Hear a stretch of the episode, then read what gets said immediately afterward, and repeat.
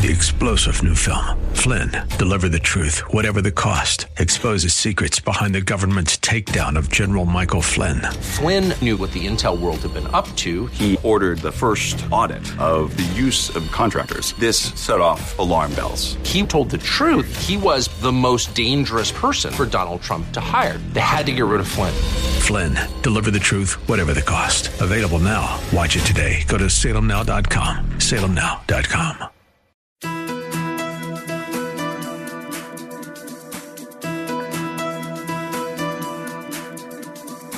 It's time to sit back, relax, and listen to Conversations with Joan. Conversations with Joan will inspire, motivate, and empower you. Live your best life now. Listen, learn, think, and decide. And now, here's your host, Joan Herman.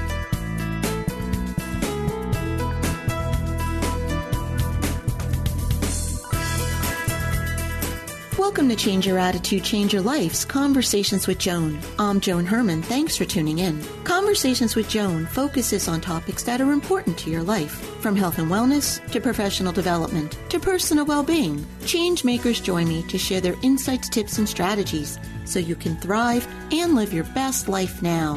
Thank you for taking time for yourself, and thank you for letting us be a part of your life. Now, let's start talking. What happens when a family member betrays us and we shut them out of our lives for years? Is it possible to let them back into our hearts? Today's guest, Laura Davis, joins us to share the story of her relationship with the mother who betrayed her. She teaches how healing between family members who have felt wronged by one another is not only possible, but can be the greatest joy of both their lives. Laura's books include The Courage to Heal and I Thought We'd Never Speak Again. Her new book is The Burning Light of Two Stars. Welcome, Laura. Thank you so much for joining us. Yeah, it's a pleasure to be here, Joan. So, Laura, to begin, would you start off by telling us a little bit about what happened to you in your life that put you on this journey of healing? Well, The Burning Light of Two Stars tells the story of my embattled relationship with my mother, our determination to love one another, and the dramatic and very surprising collision course we ended up on at the end of her life. When I was in my 20s, my mother and I experienced a terrible rift. And we spent the next 20 years struggling to find our way back to each other. And back then I would have said we had reconciled, but then my mother grew older and she called one day when she was almost 80 um, to announce that she was moving across the country to live in my town for the rest of her life. And suddenly we no longer had a 3,000 mile buffer between us. And at the same time, my mother began losing her mind to dementia. And her decline triggered every button I had. I mean, how could it not? She'd made those buttons. And becoming her caregiver brought up all the issues that had never been resolved between us. And yet, I had made this promise to care for her for the rest of her life. So the story I, I told is the story of what happened next. Could I find it in my heart to love her unconditionally? And despite everything that had happened in our history, was I actually capable of becoming the daughter she needed me to be? What you just described happens to so many of us in one degree or another. And, you know, sometimes these rifts take place because of something extremely traumatic and something that many would view as unforgivable. And sometimes these different types of arguments and, and disagreements are over really silly things that we allow to consume our lives. And, and, you know, I actually experienced something like this with some family members where they just stopped talking to me or other people, and, and often you don't even know why. So when these types of things happen, do you believe that we're able to push those emotions aside or or even you know deal with them so that we can move forward together as a family you know it just depends there's not one answer for everyone and you know you're absolutely right that um, for millions of people who are facing this kind of dilemma, it's not necessarily a huge betrayal, but it can be a small hurt that then gets amplified or held onto, and people don't have the skills to let go of something and move forward. Um, and sometimes it's a habitual pattern that just, it's like something is the last straw. And I think, you know, in order to reconcile, both people have to want it to happen. Um, you know, one person on their own can definitely reach more peace inside themselves and they can shift their own behavior and that will change the dynamic in the relationship. But in order for the relationship itself to change, um, there has to be a shift on both parts. I think one of the the things that my mother and I had going for us, even though there was this huge betrayal in our past, is we both wanted to have a relationship with each other, even when we were at our absolute lowest point and we were the most bitterly estranged. I still, you know, I thought about her every day and I could hear her voice in my head. And although I wouldn't have admitted it at the time, I really longed to make peace with her. So it, it really depends on the um, the individuals involved, but I think there are, are many pathways towards uh, reconciliation, and it doesn't always look like you know a hallmark card in the end. Um, sometimes you know the best we can achieve may be coming to some kind of agreement, for instance, so that we have certain rules of engagement, so the family members can all attend a wedding together, you know, or they could all be at some other family event that matters. And it might be something like, you know, um, a daughter might say, you know, I'm coming to the wedding, but I'm not posing for any family pictures, or I'm not sitting at a table with dad, but I'll come, you know, or it might be certain terms that make it possible for grandchild grandparents to see their grandchildren. Um, and, and this is in a situation where there has been some kind of betrayal uh, and it, there's a, a lack of safety. But sometimes it's just stubbornness. And uh, whether someone is willing to relinquish that, it, you know, it has a lot to do with how flexible are we as human beings? You know, have we developed some resilience um, where we have learned the skills to make peace over things that uh, get between people? You know, can we resolve a fight? Uh, some people can. Some people find it very, very challenging to do that. The people who are the most stubborn or find it the most challenging often have the, the idea that forgiveness means that you're excusing or accepting bad behavior, but really forgiveness is more for you. And it's, it's like you're describing, it's finding that peace within yourself so that you can move forward. And just because you reestablish a relationship with someone who hurt you, it doesn't mean you forgot that pain, but you're figuring out a way to move forward with that person in some type of peace. I think, you know, the, the, the biggest problem with forgiveness is how much it's pushed on people um, sometimes prematurely. You know, um, you know, in my family there was um, had been sexual abuse, which is a very severe betrayal, and before I even had a chance to do my own healing process about this, this was decades ago. You know, the people in my family were like urging me to forgive um, and to move beyond it and to let it go. What happened in the past, but I think in order to forgive, you have to have really healed from the pain of whatever the betrayal or the hurt was, um, and and that puts you in a more um, magnanimous state where you can have more compassion for everyone involved and achieve a state of forgiveness. But for me, I would say that forgiveness is not the first step. Sometimes it's at the end of a long process of healing and coming to peace yourself. And then for me anyway, it was a something that rose up inside me almost like a gift, but it wasn't something I, I tried to make happen. Um, and it felt wonderful to forgive in my family. But it came after a lot of other stages, which included um, naming a violation that had occurred, um, talking about what had happened, breaking silence, grieving for what I had lost. Until I did all of those stages, I wasn't ready to forgive. Do you find now that after having a, a walled heart, a protected heart, are you able to open it again now? Well, you know, that's that question of when you have good reason to close your heart, can you open it again? That's that's the journey that I really wrote about in my book. Is is, is it possible to do that when you've been hurt very badly? And uh, you know, for me, the answer was yes, but it was a lot of work. It took many years. It's not you can't like legislate your heart to open. One of the things that happened between my mother and I, and this was to my mother's credit, and I think it made a huge difference, is that I had moved pretty much as far away from her as I could get without crossing an ocean. So I grew up in New Jersey. I ended up in California. So we were living 3,000 miles away. And we had a very difficult history between us with a lot of bitterness and anger and judgments.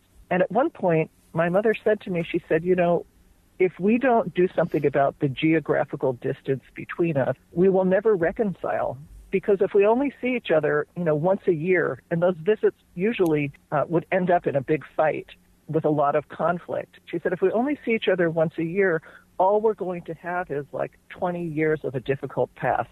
And so she decided, and I was not really supportive at first, but she started coming out to California for a couple of months every winter. And this was instigated by my first child, who was born when I was 36 years old. And I think she really wanted to be a grandmother to him. And I actually really wanted her to be his grandmother, I think, more than anything. And I think this is a pretty common story um, grandchildren for us was a real motivator for both of us to work harder at our reconciliation. And so she started coming in the winter. She would rent her own little apartment. And my mother was a very social person. She would get engaged in a lot of activities. And she would leave the bitter New Jersey winters and she would come out to California. And you know, at first I didn't really welcome her. I mean, I didn't lift a finger to help her. I didn't help her find a place to live. I was very ambivalent. Um, but she came, and what we started to do is we agreed to disagree about the biggest hot button issue between us that was really never going to be resolved. And we started to focus on some of the things that we had in common. For instance, my mother and I both loved the movies, and she was an actor, and we both loved going to the theater. And of course, we both love spending time with my son, um, her grandson. And so we started, and we like to cook together. So we would we would get together for a holiday, and we would spend the day in the kitchen. And we started reinforcing the things that actually worked between us. And we stopped trying to convince each other that one was right and the other was wrong. And it took many years, I would say about nine years of these visits things gradually started to change. At first, there still were so many triggers. You know, she would make one comment and I would, you know, withdraw. I would make one wrong comment and she would explode. And then we would retreat into our corners. But as time went on, there started to be more trust between us. And I remember this one time about nine years into this process of her coming for these two month visits in my town we had a fight. And the next day, I went over to visit her, um, and we always played cards. That was something we had in common. We loved playing 500 Rummy, and we, I just dealt out a hand of cards, and I realized that we had reached a point where it's not that we wouldn't fight, but that we could fight. And that the fact that we could have a fight and it wouldn't risk our entire relationship, to me was the moment I realized that we really had reconciled. Well, and that's when you know you have a, a, real relationship, when you can have disagreements and still be part of the relationship. And what I love about everything you just described to us, and, and there were so many wonderful points that you made, you know, that you both decided the relationship was worth it. That rather than focusing on the, the heated issue, which is what most of us do in trying to maintain a relationship, we stick with the big issue but you did the opposite of what we usually do. You found the common ground and the things that that you were able to work on the, the little things that really are big, but those little things that were able to build and reinforce and help you grow that relationship. And and I think that you just made so many wonderful points in this discussion. Yeah, I remember this one time, um, my mother had rented a place that didn't have a washer and dryer. And so I invited her to bring her laundry over. And so she dropped off her laundry one day. And I remember I was, you know, I was working in my office, I was writing, and I was doing her laundry. And I went in the house and I just lifted these wet sheets and shirts and pants from the washer and put them in the dryer um, and then I was folding them later, and I, as I did it, I just started to think about all the clothes she had washed for me, you know, and all the little the little onesies and the little the clothes she had sewn for me when I was a little girl, and and all and it was such a tender moment of just such a simple little activity, and it was private, you know, it wasn't something I did with her.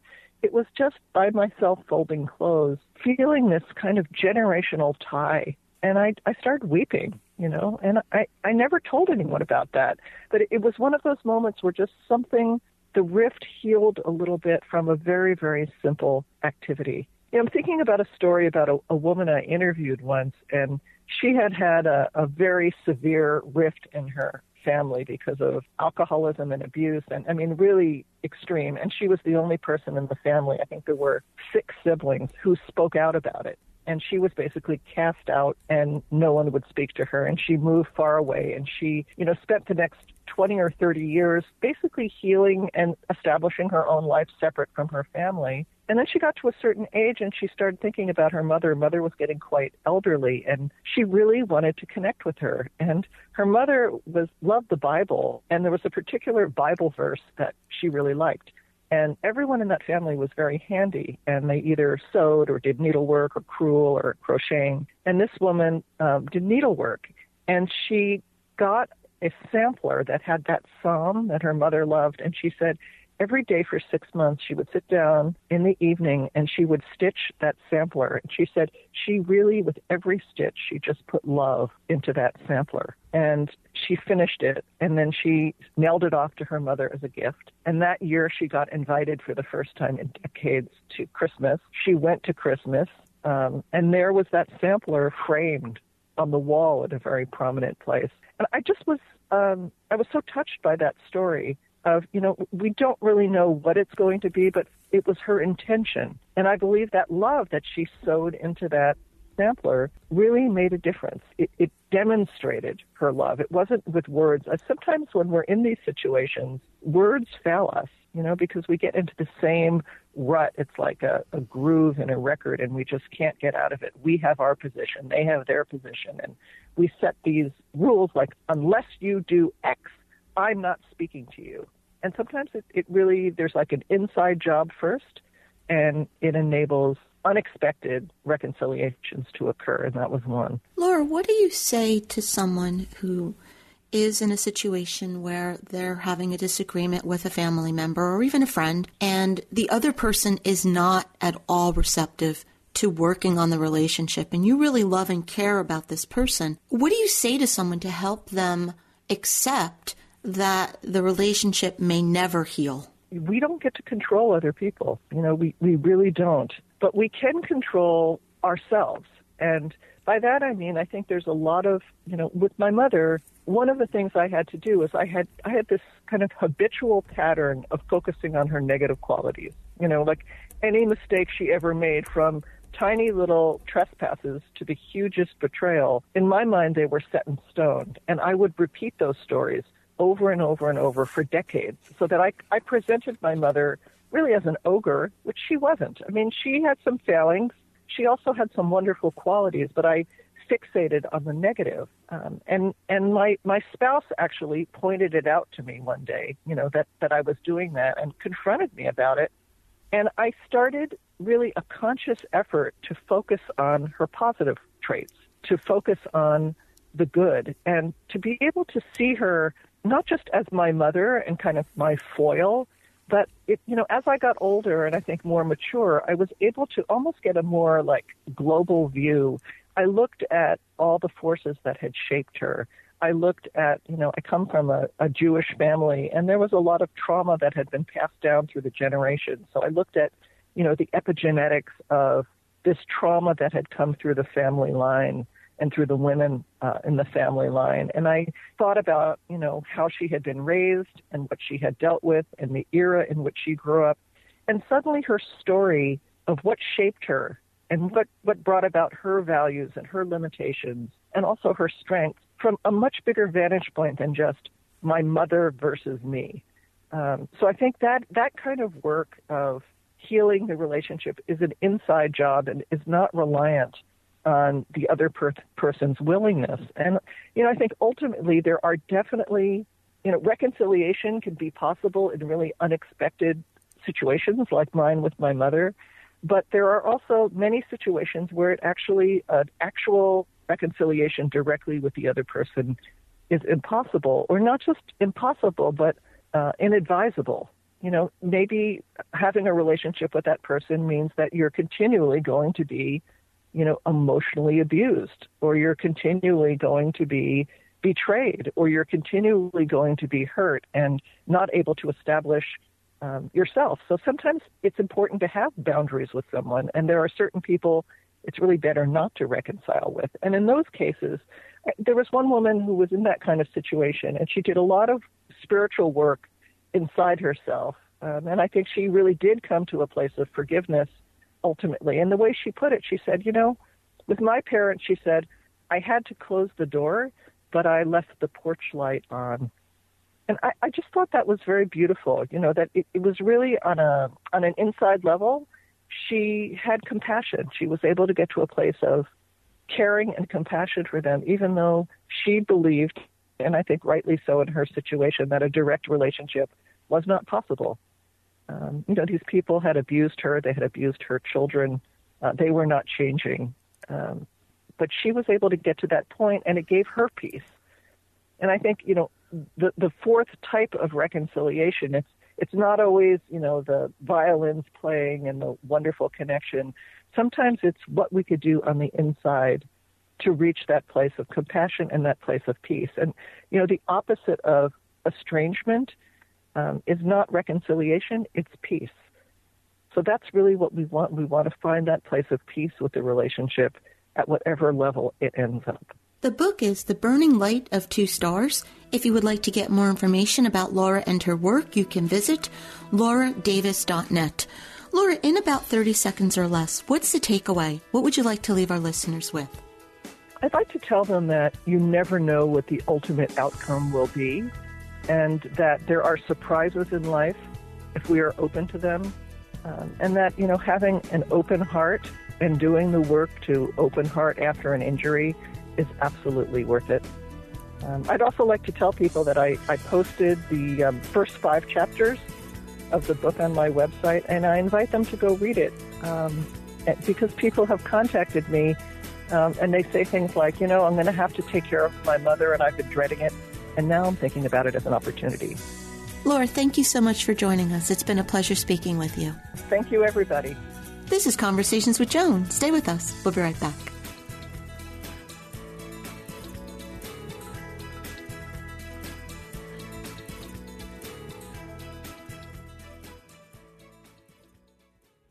Do you feel lost on your journey to health and happiness? Then let us guide you on your path. Personalized actions towards health.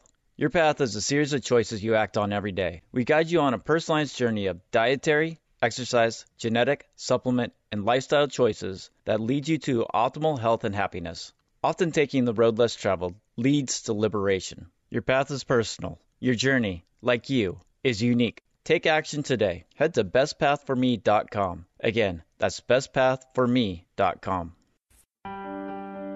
Hi, this is Joan Herman. Did you know that Change Your Attitude, Change Your Life publishes a free monthly digital magazine that can be read online or emailed to your inbox? Every month, nationally recognized leaders in their field provide information to educate, inspire, and motivate you. We believe in a holistic approach to life, incorporating mind, body, and spirit. Check out a copy of 24 7 magazine, visit CYACYL.com, and be sure to tell your friends.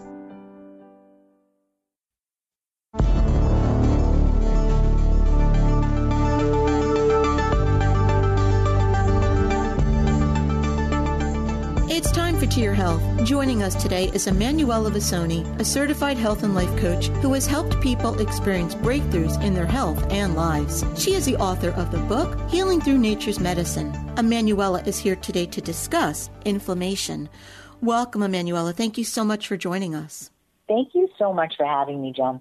So, Emanuela, as many of us are learning more and more, it's that inflammation is really an enemy of our body. What are a few of the most common symptoms of inflammation of the body? Okay, so a lot of people may experience heat, redness, swelling, pain. This is the start of inflammation. So they can also experience body aches and pains, congestion, irregular elimination, indigestion, skin breakouts, uh, frequent infections, advanced aging, arthritis, weight gain and also weight loss resistancy. So, Emanuela, how can we reduce or even eliminate inflammation if we're not even aware that we have it? So, diet has the power to either turn up the, the heat or put out fires in our body. So, foods can either be a pro inflammatory or foods can actually be an anti inflammatory and suppress that entire response. So the coolest part of this is to make a vote, and you have to be the one to make that vote. What do you want to put into your body? So sugar causes a rise in blood sugar. A rise in blood sugar releases the bomb, okay, which is inflammation, resulting in a burst of inflammatory chemicals that spread throughout the cells in your body like wildfire. There are many of these inflammatory chemicals, including ones you might have um, heard about, like histamines, um, kinins, and um, interleukins. So these chemicals cause inflammatory fallout, a cascade of internal responses that require your immune, your immune system to try to do, to go do some nonstop wildfire cleanup.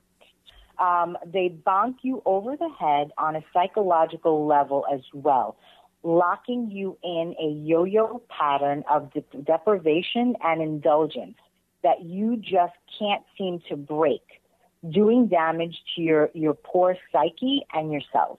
So, Manuela, I've heard some doctors say that sugar is as addictive as cocaine or, or drugs like that. So, how do we break this addiction? So, and, and is, isn't that crazy that yeah. that is um, something that it is, you know, compared to? So, are you addicted to sugar? That's the question. There are many reasons for sugar cravings. One of the one of them is the response to your body's inability to regulate blood glucose level without the high sugar consumption. The blood the body's always looking for homeostasis or balance. The inability to regulate the body has long-term health risks and cravings are a sign that you're out of balance. Addressing your uh, physiological ties to sugar, you not only find peace of mind in your ability to end your addictive relationship with your snack attack, but you also find the peace of mind that you're putting your body's fire department to work. So quelling the inflammation that can lead to increased risk of disease and accelerated aging. And I know a lot of us women want to fight the aging process. So that is definitely one way to do it. And also, you know, recognize your cravings. Know that sugar cravings can be conquered. It may take time and awareness, but it can be done. And um, here are some healthy suggestions for satisfying your sweet tooth and kicking your sugar habit. So, um, the top 10 tips that I would give to, to conquer your sugar habits or your cravings would be number one, avoid um, artificial sugars. These, number one, are toxic. They increase your appetite and your sugar cravings. So, and they also, artificial sweeteners also inhibit fat metabolism. Number two is don't buy junk food. Keep it out of your home having junk food in your home actually inspires you to, to do those little late night binges. Number three, eat more fruits and sweet veggies. Try reaching for these instead, and they'll actually quell your craving. And number four is exercise. Movement helps the body to metabolize glucose and um, this is definitely going to help you with that as well. Number five, uh, separate emotion from eating your food. Take the no- take notice of our culture's obsession with sugar and reward and holidays. So find other options. Number six would be crowd out. Going cold turkey from all sweets may lead to feelings of failure and disappointment. And also, number seven would be read your the ingredients of what you're buying. Look for look at the ingredients at every package you buy as opposed to the grams of sugar. Notice where the sugar is sneaking in and start to find better options. Number 8, remember that we're not ta- we're not talking about calories here. This may sound crude, but a little bit of crack is is still crack. Am I right? So when you're kicking the sugar habit, rely on healthy alternatives, not modifying amounts of the same old stuff. The body will quickly remember old habits. Small amounts will trigger return cravings and binges. Number nine is eat good fats like nuts and coconut oil. Good fats will help to modulate cravings and stabilize blood sugar. And tip number 10 is seek out help and support if you do need that extra additional accountability and someone to be your cheerleader to cheer you on when you're doing a great job. Emanuela, thank you so much for joining us. If you would like to learn more about this topic or about Emanuela and her work, you can visit embodyvitality.net. And as always, to hear more from Emanuela, you can visit our website, cyacyl.com slash Emanuela. We'll be right back. At highway speeds, the average text takes your eyes off the road for about five seconds. That's enough time to travel the length of a football field. Stop texts, stopwrecks.org. Brought to you by the National Highway Traffic Safety Administration and the Ad Council. This is WNYM, Hackensack, New Jersey, New York City.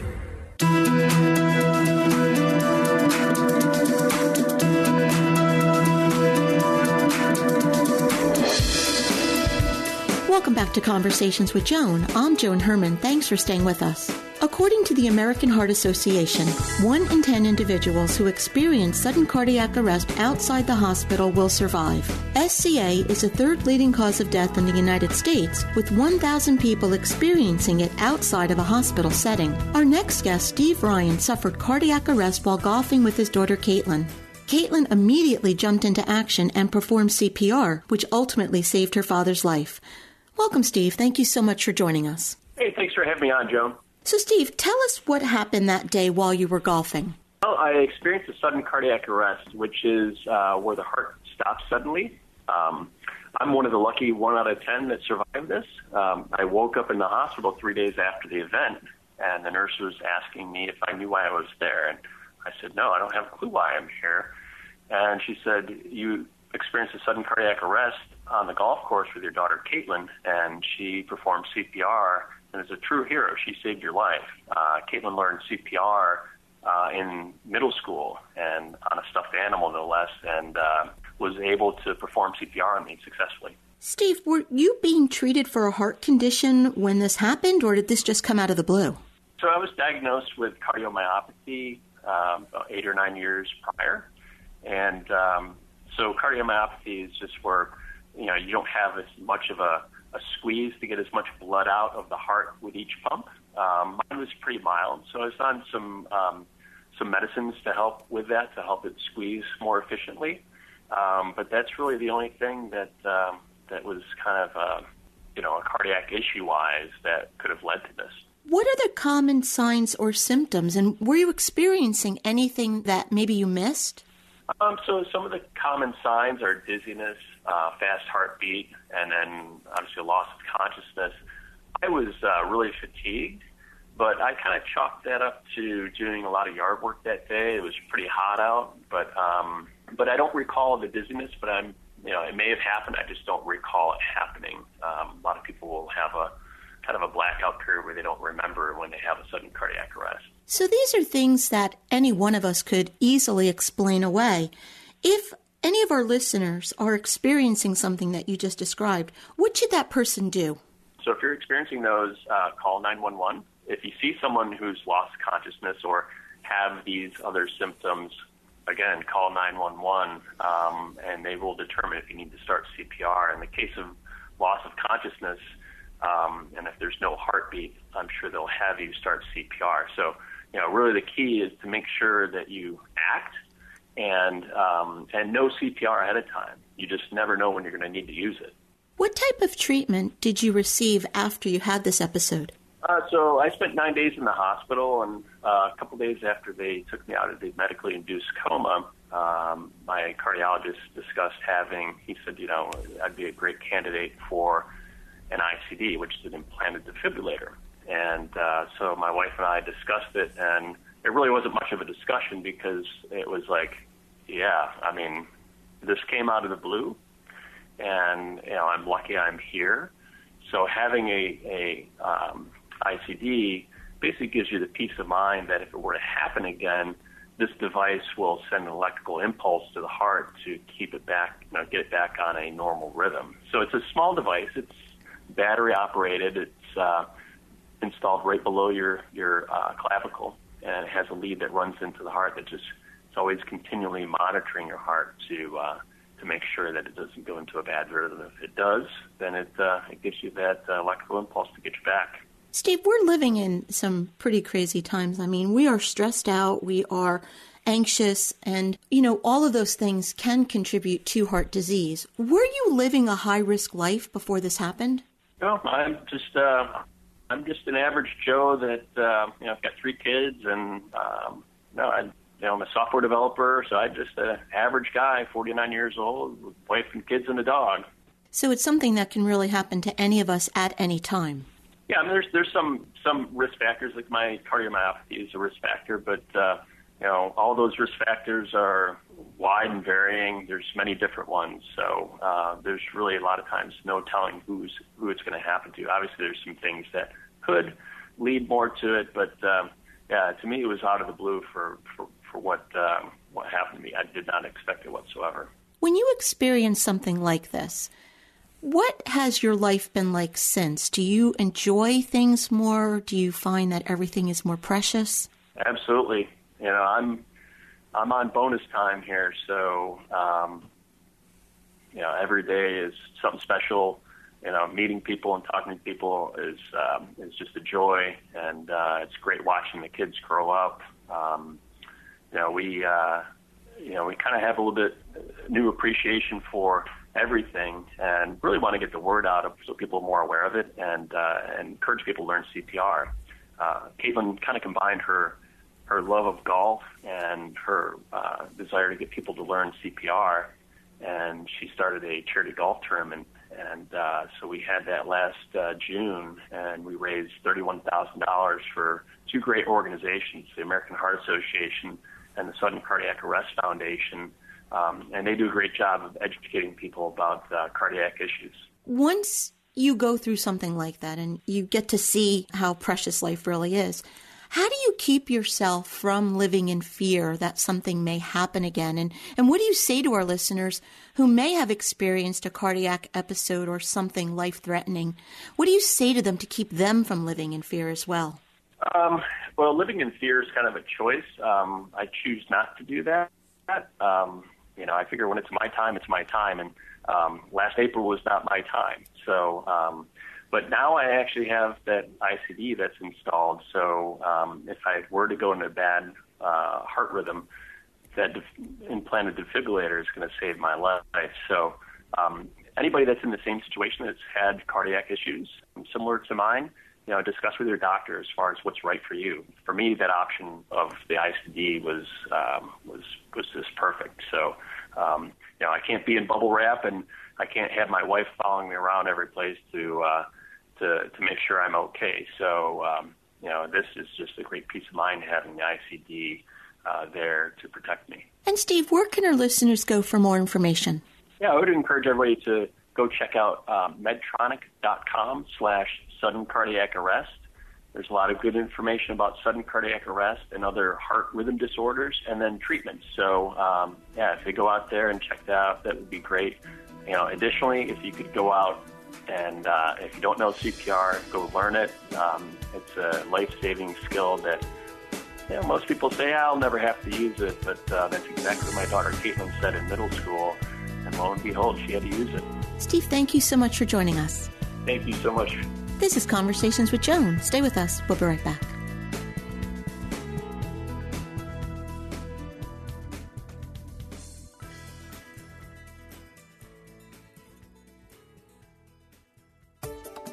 You managing interruptions? The phone rings, calendar notifications pop up, social media alerts, text messages, working from home and the doorbell rings, working remotely and there's construction work down the street. You get the point. Interruptions are everywhere. How do you stay focused? The art of getting work done, and even more so, getting your strategic work done, is as simple as writing it down. Write out your plan for the day, the week, and month in advance. Follow your plan. Look at your calendar periodically to keep you on target. If it is not in your plan, on your calendar, you do not have to respond to it at this time. Use your calendar as your guidepost. It gives you the direction you need throughout the day. You want to especially focus on what you want to do in the first half of your day. Know what your priorities are to achieve your daily objectives and stick to it. Align the work you do with the priorities you have set and write them out in your calendar. If you'd like to learn more about managing interruptions, the art of getting strategic work done, contact me, Bertha Robinson, at 732 705 5060 or visit my website, star1professional.com.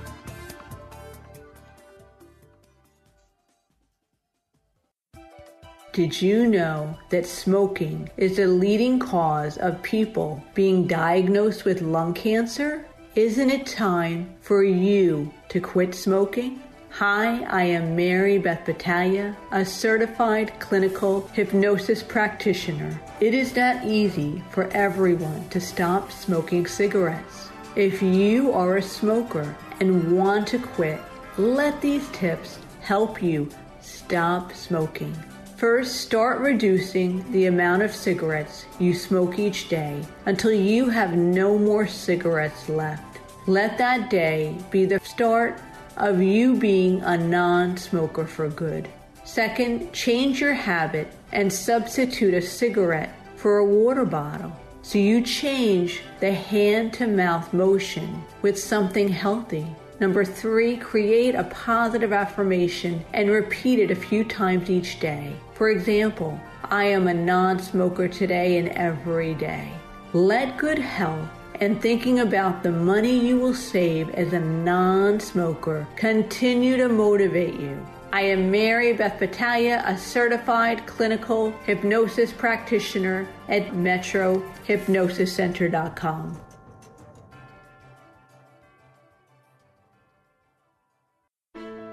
If you have a parent in their 80s, there's a chance you are thinking about retiring and enjoying some leisure time or doing some traveling. You may have raised your children and paid the last of those college tuitions and are feeling more financially free. A sudden crisis with your 80 something year old parent can change all of that in a minute. Hi, I'm Lori Gardner, registered nurse, patient advocate, and board certified health and wellness coach. I am the CEO and founder of HealthLink Advocates, a firm dedicated to assisting people navigate our very complex healthcare system. We also provide coaching to individuals and groups that want to improve their health and well being. We see these situations all the time, and some people are prepared, but many are not. What do you need to do proactively to best navigate a health crisis or a change in the level of care your parent may need? First and foremost, know what your parents' medical conditions are, what medications they take, and the possible side effects of those medications. Equally important is to know who all of their physicians are and what their contact information is. Remember, due to HIPAA laws, those physicians can't speak with you unless you are named as a contact person on that HIPAA form.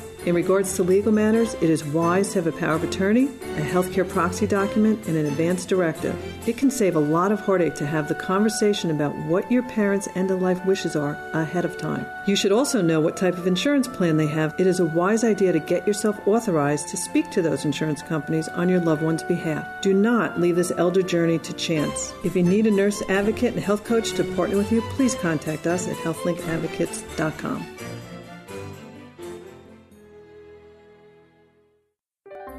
You've put your heart and soul into writing a book. You've made a substantial financial investment in getting the project done, and you have a beautiful publication with your name on the cover. So, how do you reach your potential readers? Introducing the Change Your Attitude, Change Your Life Book Club, a resource guide created for books that change lives. A book featured gets recognized. Change Your Attitude, Change Your Life includes the work of some of the most inspirational and influential authors in the world. Shouldn't you be there too? Let's get started. For more information, visit cyacyl.com slash book club.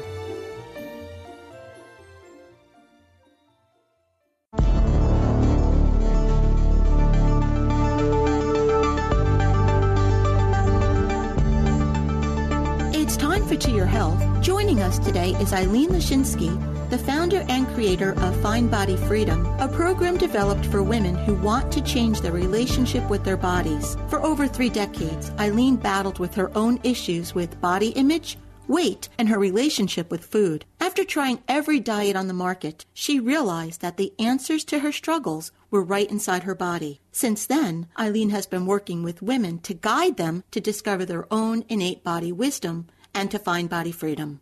Welcome, Eileen. Thank you so much for joining us. I'm so glad to be here, Joan. Thank you. Eileen, you recently published a book, Reflections of a Fat Girl Wisdom Lost and Found from Growing Up Overweight. Can you tell us a little bit about how this book came about? Yes, I can. And I have to say, I'm so excited to be able to talk to you and to others about the book. Um, but I will tell you that even though I'm so excited about the book, um, it was my husband actually who said, Eileen, you have to put your writing into a book form. And when I was in private practice in upstate New York um, for nine years, uh, for seven of those years, I wrote a monthly article for Jill magazine, which was published by our local newspaper. And every month I had a column, and every month I would write about women's issues, about anything and everything having to do with women, whether it was a national holiday, a political event, or um, something I might have seen on TV or read in the newspaper that would be of interest to women. And I wrote article after article after article. And my husband at some point said, Eileen, you have to put these into a book. And I said, no, I don't want to do it. And I don't think they belong in a book. And he said, Eileen, you have to do this. And then my marketing guru came along and basically said the same thing. So guess what? Now we have a book. So, Eileen, what does this title represent? What are the main themes that you teach? So the title represents, I'll start with that one, Joan. Um, the title represents the fact that by the time I was uh, five years old, I was fat. I was a fat child. And I was an adolescent, and I was in a young adult and into mid adulthood, uh, swinging from um, uh, binge eating to uh, re- highly restrictive eating. And I, my weight went back and forth, and my emotional self went back and forth. And so the title represents the fact that uh, for so much of my life, and even in moments now, the lens that I looked at the world through was from this fat girl perspective and all of the wounds and um, and the scarring basically that I uh, accumulated over the years because of the messages I received when I was a fat child and beyond that. So the title is very, very representative of the lens, not only um, that I experienced the world through, but also that I wrote many uh, or all of the articles from. And so, what are the main themes that you teach? Um, the main themes in the book, well, what I did was I took all of the articles and and I took them and I categorized them. And there is a chapter on body image. There is a chapter on innate body wisdom there is a chapter on uh, hunger and why we eat, because many of us women know uh, that we don't simply eat because we're hungry. Um, or if we're hungry, we might not be hungry for food, we might be hungry for something else, but we eat anyway. And um, it, another theme in the book is about self love. So, what do what do the articles teach? What do I teach through the articles? That basically we have to go within and learn about our own innate body wisdom. We have to learn about what will work for us. Because what will work for me, what has worked for me, doesn't necessarily work for somebody else as that person might try to duplicate it that we all have to tweak whatever it is, for example, that I might say in the articles and say, okay, I'm going to try this out, but if this doesn't work, I can learn how to do this, how to tweak it, as long as I'm paying attention to my innate body wisdom and responding accordingly. So we have to learn the language of our bodies. And that's also a message in the book. So we learn the language our bodies speak. That's step one. And of course, step two is for us to respond accordingly. Eileen, in about 30 seconds or less, if you could sum it up, what is the takeaway from what you teach? Readers will take away my absolute love and respect for women and my hope and dream for more body positivity and body diversity depicted in mainstream media.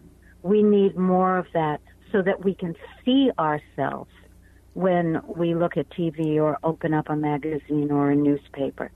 And that's just not the case these days. Eileen, thank you so much for joining us. If you would like to learn more about the book or Eileen and her work, you can visit findbodyfreedom.com. Again, that's findbodyfreedom.com. Or as always, you can hear more from Eileen by visiting our website, cyacyl.com slash Eileen. You've put your heart and soul into writing a book. You've made a substantial financial investment in getting the project done, and you have a beautiful publication with your name on the cover. So, how do you reach your potential readers? Introducing the Change Your Attitude, Change Your Life Book Club, a resource guide created for books that change lives. A book featured gets recognized. Change Your Attitude, Change Your Life includes the work of some of the most inspirational and influential authors in the world. Shouldn't you be there too? Let's get started. For more information, visit cyacyl.com slash book club.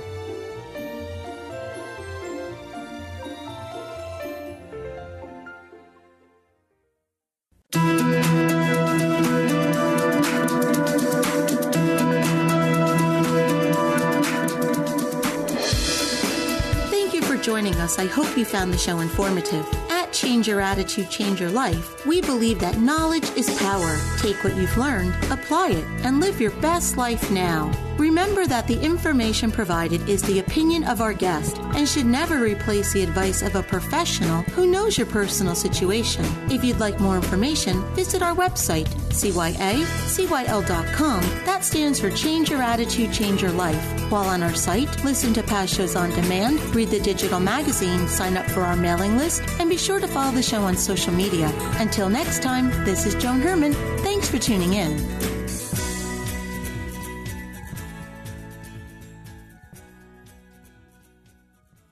The preceding pre recorded program sponsored by Maximilian Communications.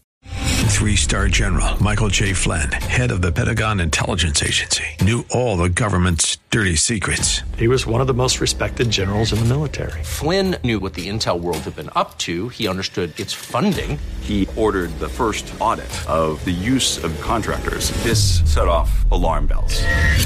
The explosive new documentary, Flynn, Deliver the Truth, Whatever the Cost, and covers the facts behind this scandal. Flynn told the truth. He was the most dangerous person for Donald Trump to hire. I find out the worst enemy that I'm going to face in my life is right here in America. They took my assessment and they wanted me to change it. And I was like, I'm not changing it. They had to get rid of Flynn.